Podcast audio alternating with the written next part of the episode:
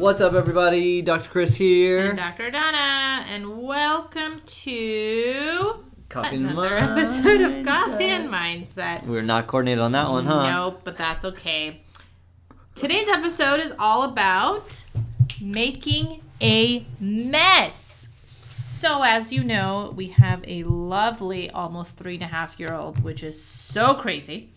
Uh, but she loves to make a mess, as do all children.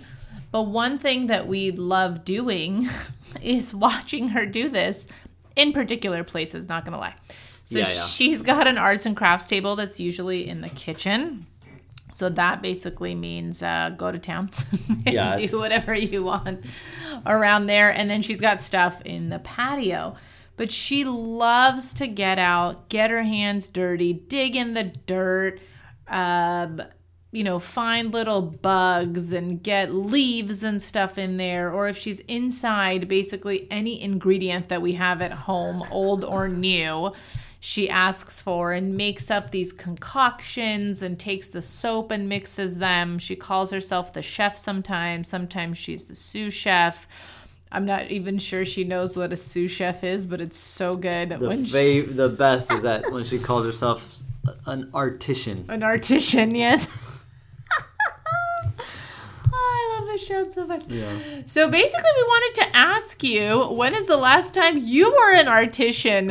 when is the last time you got creative, but like with your hands creative? Painted, took a ceramics class, went to dance class, did some gardening, um, decided to bake and try some new recipes. Just something that's not um, A, mundane, or B, a little bit different than your regular routine because it's so so easy to just get caught up in that hustle and bustle. We get up in the morning we've got ourselves to take care of the kids to take care of everyone's off to school off to work off to homeschool off to wherever you're traveling you're not it doesn't matter.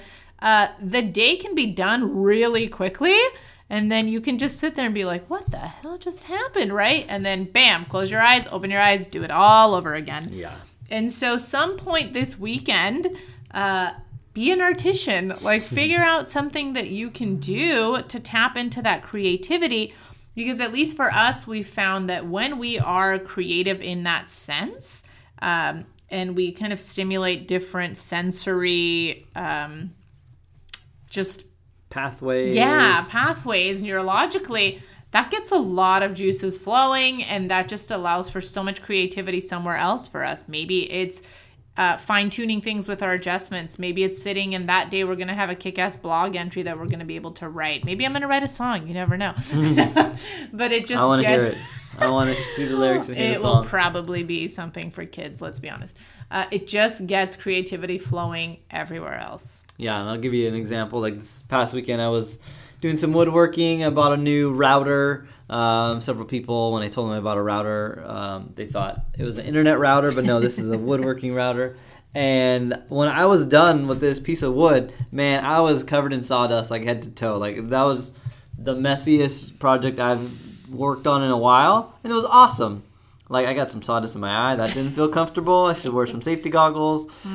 It was in the instructions. I know. I just like yeah, yeah, safety goggles, gloves, all that stuff. Um, so I will put some eyewear on next time. But it's awesome to just make a mess, let the creativity flow. Um, for me, it was using this new tool that I was not familiar with and started to get comfortable with. Um, for Amaya, making a mess in the kitchen, being that artisan that she is, and just expressing um, her creativity because coloring in the lines all the time gets boring. Super.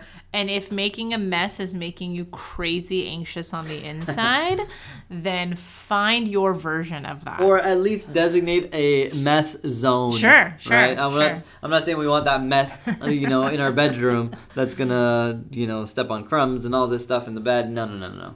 yeah, you can keep your salt uh, towers and soap mixes all in the kitchen so we can clean it up even better. And I'll give you just a word of advice because we get, have given her some like expired stuff.